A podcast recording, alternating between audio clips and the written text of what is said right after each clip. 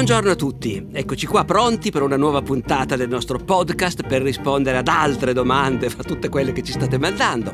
Cuffia, microfono e con me Davide Savelli con le vostre domande. Chiedilo a Barbero, un podcast di Cora Media e Intesa San Paolo On Air. Oggi giochiamo, nel senso che le domande di questo episodio sono tutte dedicate al gioco nella storia.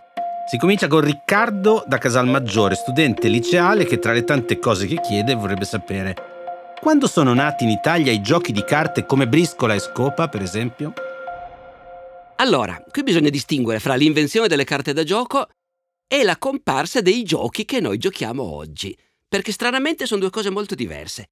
Le carte da gioco in Europa sono comparse alla fine del Medioevo, circa nel 300. Come tante altre cose sono arrivate dall'Asia dal mondo persiano e arabo, e, e lì probabilmente dall'India e dalla Cina, insomma, è la solita storia. La globalizzazione in cui viviamo oggi vuol solo dire che tutto circola molto più velocemente di prima. È la velocità l'aspetto nuovo della globalizzazione. Ma se no, anche prima l'umanità, mettendoci il suo tempo, comunque faceva circolare tutto arrivano quindi dal, dal, Medio Oriente e in effetti anche le più antiche carte da gioco conservate arrivano da lì. C'è un mazzo eh, mamelucco, quindi prodotto in Egitto nel 400, che si conserva credo a Istanbul, al museo di Topkapi, quindi era finito um, al Palazzo Imperiale Ottomano. Ed è già un mazzo di carte esattamente come quelli che usiamo noi, cioè 52 carte e 4 semi bastoni, monete, ori, quindi spade e coppe.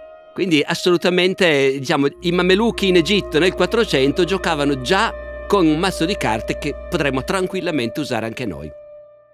L'unica specifica differenza credo che sia che in origine i bastoni si intendevano come bastoni per il gioco del polo. Eh, no, il, il, golf a cavallo, popolarissimo a quanto pare tra i mamelucchi, e invece siccome nell'Europa cristiana nessuno aveva mai sentito parlare del polo, quegli affari lì sono diventati semplicemente dei bastoni di quelli per dare bazzate in testa alla gente, diciamo così, ecco. Ma per il resto, appunto, nel 400 esiste già il mazzo come lo conosciamo noi, con 10, da 1 a 10 e poi le tre figure, tra cui la più importante è il re. Poi dopo c'era il viceré e il secondo viceré, non c'erano ancora la regina e, e il fante. E fra l'altro il nome del viceré, che quindi indicava eh, la seconda e la terza delle figure nei mazzi del mondo islamico, la parola è naip, o naip anzi, e naipes sono tuttora le carte da gioco in, in lingua spagnola. Quindi lì c'è proprio una continuità evidentissima. Dopo il re Metterci la donna e il fante invece è un'innovazione europea che si verifica nel corso del 4-500 e una cosa notevole è questa che tuttora nei nostri mazzi di carte tradizionali gli abiti del re e specialmente della regina e del fante, anche se sono molto stilizzati, però si riconosce ancora chiaramente la moda di fine 400 inizio 500. Quindi si è fissata l'iconografia in quel momento ed è rimasta quella lì. Quindi questo per quanto riguarda l'origine delle carte da gioco. Ma poi che giochi giochi con queste, con queste carte? E lì la cosa sorprendente è che tutti i giochi che si giocano oggi nei vari paesi e che sono considerati parte proprio veramente integrante dell'identità di ogni paese, eh, perché è una cosa su cui invece di globalizzazione non ce n'è stata neanche un po', e tantomeno di Unione Europea. Per cui noi italiani giochiamo appunto a scopa o a briscola, i tedeschi giocano a scat, i francesi giocano alla belote e tutti questi giochi sono recenti. Giusto giusto la scopa pare che ci siano testimonianze già nel Settecento, ma della briscola le prime testimonianze sono a inizio Ottocento. Dello scat tedesco ugualmente nell'Ottocento, la belote, che è il più popolare gioco di carte in Francia, addirittura pare che sia comparsa a inizio Novecento. E quindi c'è questa cosa straordinaria che noi avendo a disposizione queste 52 carte e 4 semi, continuiamo a inventare continuamente sempre nuovi modi per giocare, per giocare con questi mazzi. Continuiamo con Luca da Roma che vorrebbe sapere quando e dove nasce e acquista popolarità il più antico dei wargame, vale a dire gli scacchi. Magari chiede raccontandoci qualche aneddoto sui grandi della storia appassionati di questo gioco. E aggiungo anche la domanda di Giuseppe da Teramo che domanda se corrisponda al vero che il termine scacchi derivi dal persiano Shah, E chiede anche perché il gioco degli scacchi si è evoluto col regolamento moderno nell'Europa meridionale medievale e come mai l'Unione Sovietica e poi la Russia lo hanno adottato come sport nazionale? Allora, dunque, sì, il termine scacchi deriva dal persiano shah, assolutamente. E il che vuol dire che anche gli scacchi ci sono arrivati da Oriente, sono arrivati in Europa tramite la Persia e dietro, dietro c'è, c'è il mondo arabo, ma c'è anche l'India. A quanto pare forse non la Cina stavolta, ma l'India sì. Eh, arrivano in Europa nel corso del Medioevo, grosso modo a cavallo dell'anno 1000, il che vuol dire per capirci che Carlo Magno non ci giocava. Ma quando poi, dopo l'anno 1000, vengono scritte le chanson de geste, in cui si favoleggia delle grandi imprese di Carlo Magno e dei suoi paladini, Rolando e Oliviero e così via, ebbene lì invece gli eroi carolingi giocano a scacchi, come ormai facevano normalmente appunto i cavalieri, i cavalieri medievali e, e le loro dame.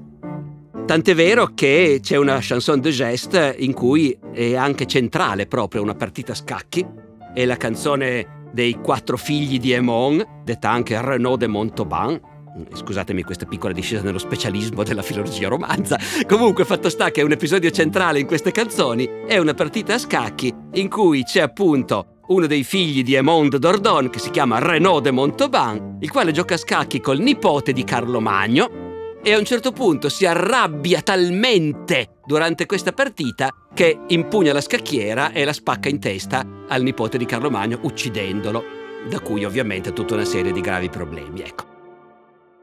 Il che ci fa pensare che non fossero così pacifiche le partite a scacchi, ma del resto credo che fosse Bobby Fischer che quando gli chiesero se gli scacchi sono da considerare uno sport, rispose sono uno sport violento. E quindi eh, nel Medioevo avevano capito perfettamente. Detto questo, nel Medioevo giocavano in modo un po' diverso da noi. Da un lato e la cosa ci può stupire molto, c'entravano anche i dadi. eh, tiravano i dadi per capire chi, chi, chi avrebbe giocato, quale pezzo avrebbe mosso e così via. Quindi introducevano una dimensione di azzardo. Un po' lo facevano perché nel Medioevo i giochi d'azzardo piacevano follemente e quindi perfino sca- i razionali scacchi li preferivano, come dire, mossi un po' da questo elemento dei dadi, che però aggravava anche la cosa perché il gioco d'azzardo era considerato dal clero un peccato eh, mentre giocare normalmente di per sé no.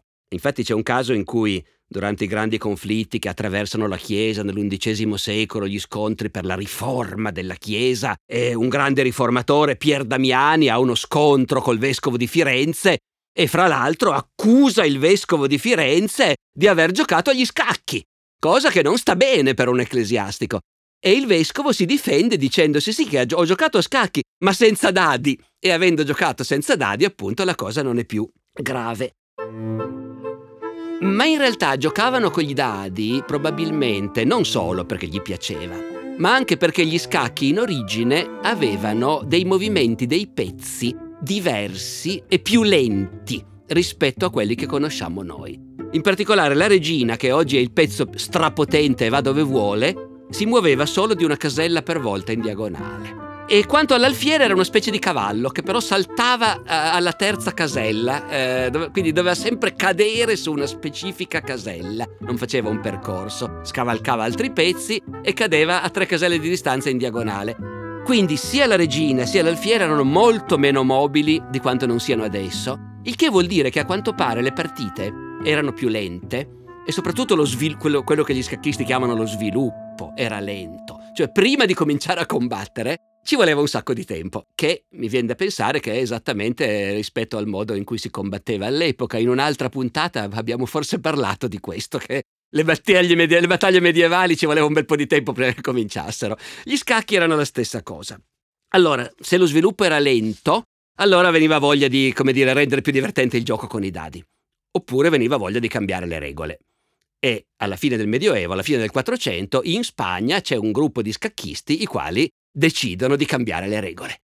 E che d'ora in poi l'alfiere si muoverà in diagonale dove vuole e soprattutto la regina si muoverà in tutte le direzioni dove vuole. E lì nasce il modo moderno di giocare a scacchi. Naturalmente su questo fatto che nasce proprio in Spagna alla fine del 400 il nuovo regolamento, tutti si sono incuriositi, no? Eh, esattamente, esattamente come Giuseppe che ci ha chiesto perché proprio lì, proprio nell'Europa meridionale. E potete immaginare tutte le risposte balzane, no balzane, anzi scontate che sono state date, no? Perché siamo nell'epoca delle scoperte geografiche e la Spagna è un paese ricco di innova- con un alto tasso di innovazione. Meglio ancora, perché c'è la grande regina Isabella e in un paese governato da una grande e potente regina, ecco che questi si inventano il nuovo regolamento degli scacchi in cui la regina va dove vuole questo punto dice chissà Ferdinando che faccia avrà fatto quando gli hanno detto che si giocava in... mentre il re continua a muoversi solo di un passo per volta la regina va dove vuole. Fatto sta che come dire fa parte della nostra mentalità umana voler sempre trovare i motivi per cui una cosa succede eh, in un certo posto in un certo momento e non sempre in realtà è facile farlo. Dopodiché dunque personaggi celebri noti per il loro grande amore per gli scacchi, a me non è che ne vengano in mente tanti. Il primo che viene in mente è certamente Lenin. Lenin era sicuramente un giocatore di scacchi, credo ci siano anche delle fotografie che lo raffigurano.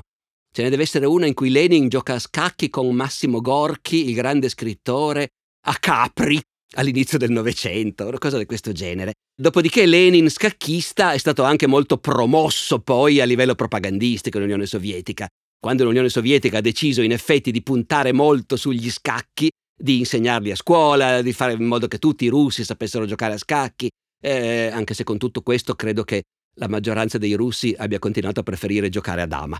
Ma comunque, comunque gli scacchi indubbiamente erano diffusissimi in Unione Sovietica, eh, i campioni del mondo sono stati sovietici per un lungo periodo, e quindi anche l'immagine di papà Lenin che gioca a scacchi indubbiamente eh, contribuiva. E questo spiega appunto, la, rispondiamo anche alla domanda su come mai proprio lì gli scacchi sono diventati lo sport nazionale, anche se devo dire che i russi erano fortissimi a scacchi già nell'Ottocento e nel primo Novecento. Eh.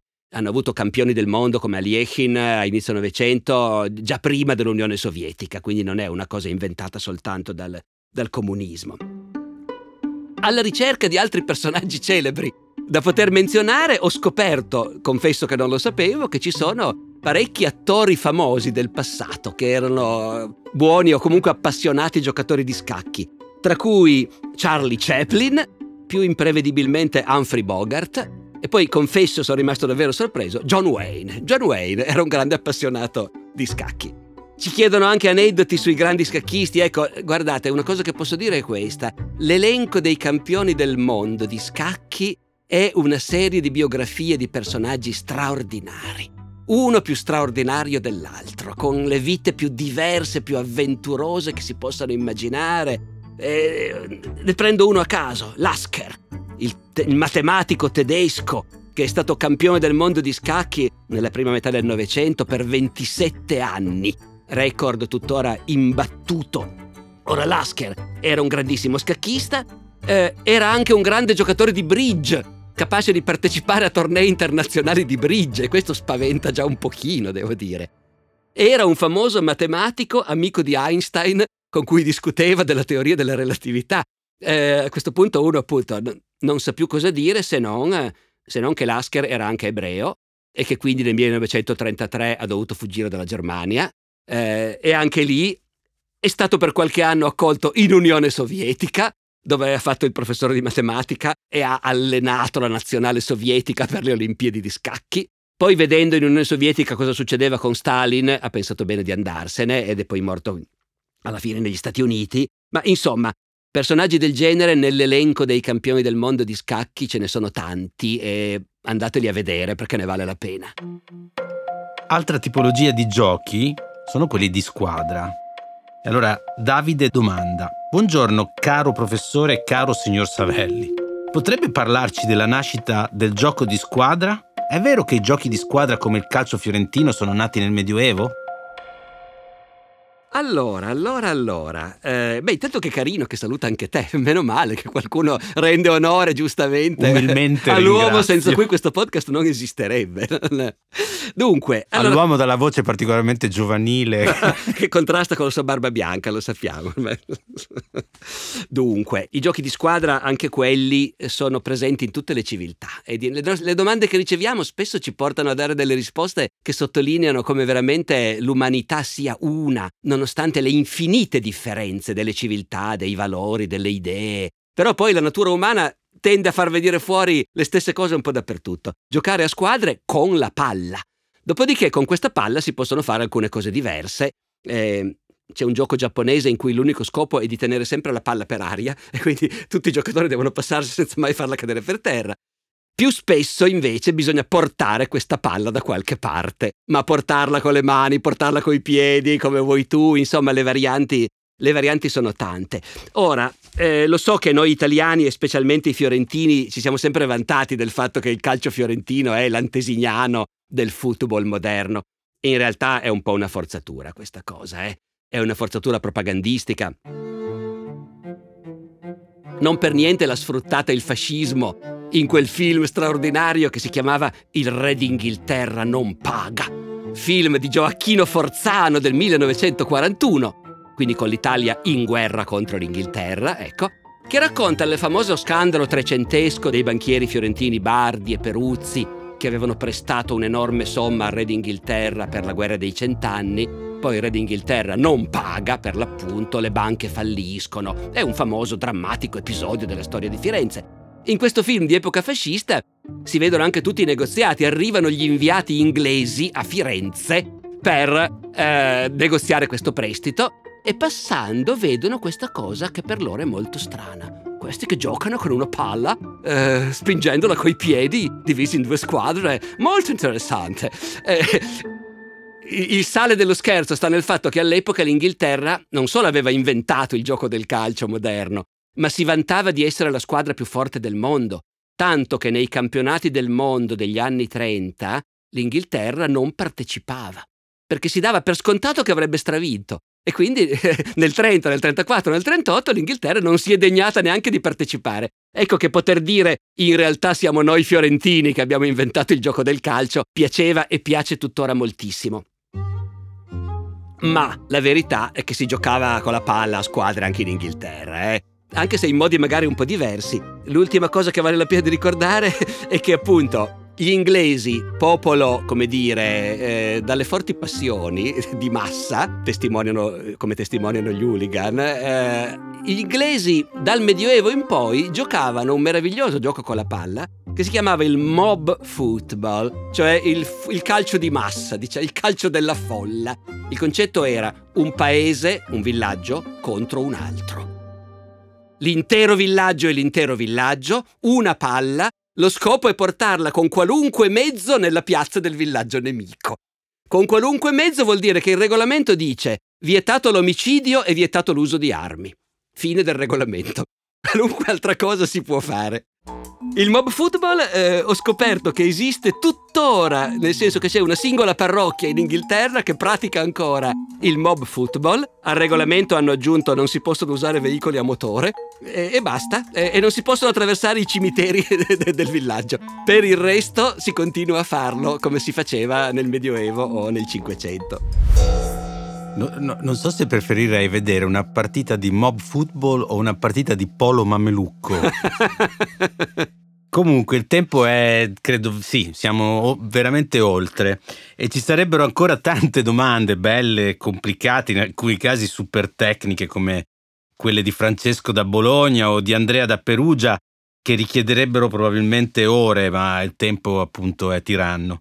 Magari, non so, una volta li invitiamo, che ne dici professore, una volta li invitiamo a giocare a risico qua in studio, dai. Accettato, accettato. Per adesso ci scuseranno se ci accontentiamo di, di menzionarli e di ringraziarli. Arrivederci a tutti qui. Cari armatini rossi però li tengo io. Eh. Io non ho mai amato in particolare i rossi, preferisco i verdi. Ah, pensa un po'. E per concludere questo episodio vi segnaliamo la rivista Ludica, Annali di storia e civiltà del gioco, pubblicata da Viella Libreria Editrice è diretta da Gerardo Ortalli, un'eccezionale raccolta di riflessioni storico-sociali sul gioco e sui giochi dalla tarda antichità fino all'inizio del XIX secolo. Buona lettura. A risentirci a tutti. Chiedilo a Barbero è una serie podcast di Cora Media e Intesa San Paolo On Air, scritta da Alessandro Barbero e Davide Savelli. Produzione esecutiva Lia Chiovari cura editoriale di Davide Savelli in collaborazione con Anna Iacovino e Rosella Bettinardi. Supervisione del suono e musiche Luca Micheli. Post produzione e montaggio del suono Luca Micheli e Mattia Liciotti. Coordinamento post produzione Matteo Scelsa. Fonico di studio a Torino Riccardo Mazza di Experimental Studios. Fonico di studio a Roma Lucrezia Marcelli. Io sono Davide Savelli e vi do appuntamento alla prossima settimana ricordandovi che potete inviare le vostre domande via mail all'indirizzo chiedilo a barbero chiocciolacoramedia.com oppure con un messaggio WhatsApp anche vocale al numero 345 09 83 998.